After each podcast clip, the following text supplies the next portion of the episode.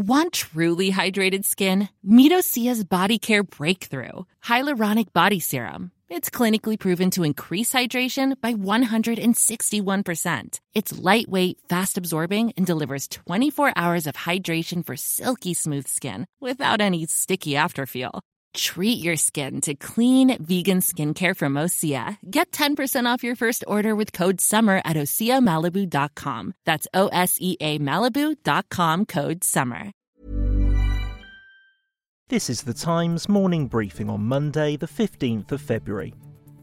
The UK's hotel quarantine plan comes into force this morning. UK nationals or residents returning to England from 33 countries will be required to spend 10 days in government designated hotels. Over the weekend, bosses at Heathrow Airport warned that significant gaps remained in the plan, with a spokeswoman saying the airport was yet to receive the necessary reassurances from the government. The political editor at the New Statesman, Stephen Bush, says there are other concerns too. At 10 days, that is not long enough to prevent the uh, incubation, to prevent asymptomatic transmission of new variants. However, it is long enough to create huge economic uh, strain on the aviation industry and huge logistical um, difficulties at Heathrow.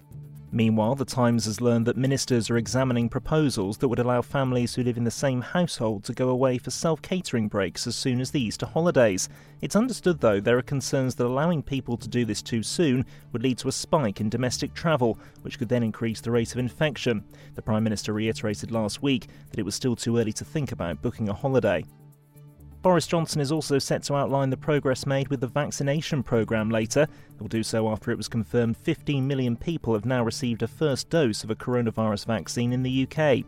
In a video statement released on Sunday, though, the Prime Minister says there is still much more work to do. No one is resting on their laurels. In fact, the first million or so letters uh, offering appointments to the over 65s are already landing on doorsteps. We've still got a long way to go, and there will undoubtedly be bumps in the road. But after all we've achieved, I know we can go forward with great confidence. Security forces have opened fire on protesters in Myanmar. It's two weeks since the military coup in the country, and protesters have been taking to the streets every night. Frontier Myanmar editor at large Thompson Chau has told Times Radio there's concern the military is preparing for a further crackdown on opposition. Many protesters have told me they're very angry, but I think there's also a genuine sense of fear of what the military is capable of. Um, we are now two weeks since the coup. I mean, the, the, there remains massive opposition to uh, to the to the military regime. Uh, we see protests every day in different parts of the country, including here in Yangon, and there's been escalation of the use of force.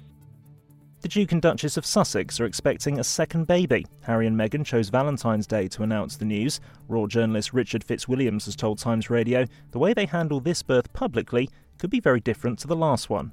They're based in California, of course, and they can do exactly as they like. Remember when Archie was born? Remember all those problems and questions of where the baby was going to be born, the timings, the christening, the godparents, all of those, they don't have to worry.